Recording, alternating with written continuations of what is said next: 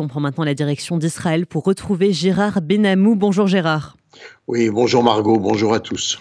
On commence Gérard par euh, ce gouvernement d'urgence nationale qui a été décidé hier. Oui, il a été annoncé officiellement hier soir par le Premier ministre et confirmé par Benny Gantz de l'opposition. Cinq députés du camp de Benny Gantz entreront dans ce gouvernement comme ministres sans portefeuille jusqu'à la fin de la guerre et puis les ministres seront limogés. Et c'est au cinquième jour de l'offensive menée par le Hamas contre Israël que cette décision de former un gouvernement a été donc prise officiellement. Après de nombreuses tergiversations, il faut bien le dire, ce signe concret d'union au-delà des mots et des intentions verbales s'est imposé dans les médias il vise à restituer l'image de la force d'Israël. Benny Gantz, d'ailleurs, ne s'est pas privé d'utiliser à ce propos des superlatifs lors de son discours prononcé pour annoncer son retour au pouvoir.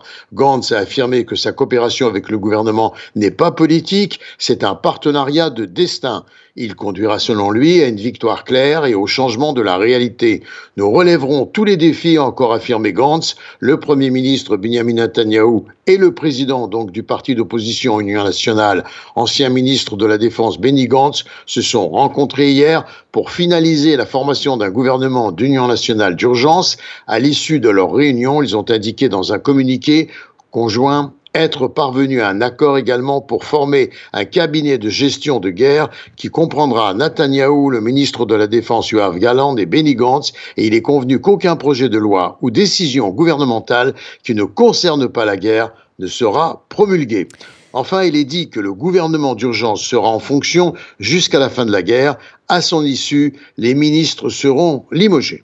Et par ailleurs, c'est dans un climat d'extrême tension euh, qu'Israël a démenti hier une infiltration aérienne à la frontière nord. Oui, de multiples alertes aux intrusions aériennes ont retenti dans tout le nord d'Israël, de Haïfa au Golan, en passant par Metula. Dès les premières alertes, tous les habitants du nord du pays ont été appelés à se réfugier dans les abris et à y rester jusqu'à nouvel ordre. Le Hezbollah a ensuite nié avoir lancé des drones sur le nord d'Israël et l'alerte a été annulée et qualifiée de panne technique Toutefois, l'armée avait procédé à toutes les manœuvres d'exploration. Un incident qui donnait à penser à une cyberattaque sur le système d'alerte, un test de la part du Hezbollah pour évaluer les capacités de réaction de Tsahal et des habitants du nord du pays. Toutefois, une roquette a bien été tirée par le Hamas depuis Gaza sur la ville de Haïfa. Le Hamas a revendiqué le tir et des tirs d'ailleurs ont également été entendus à la frontière avec le Liban. Et le Hamas poursuit hein, ses, bombardements, Gérard, à la roquette sur le sud d'Israël.